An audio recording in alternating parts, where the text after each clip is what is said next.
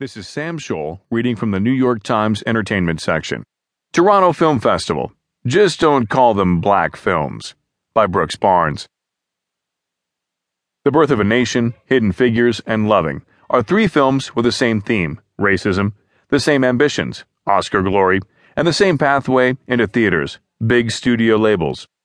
All three, along with several other movies that examine racial politics, are set to create thunderclaps at the Toronto International.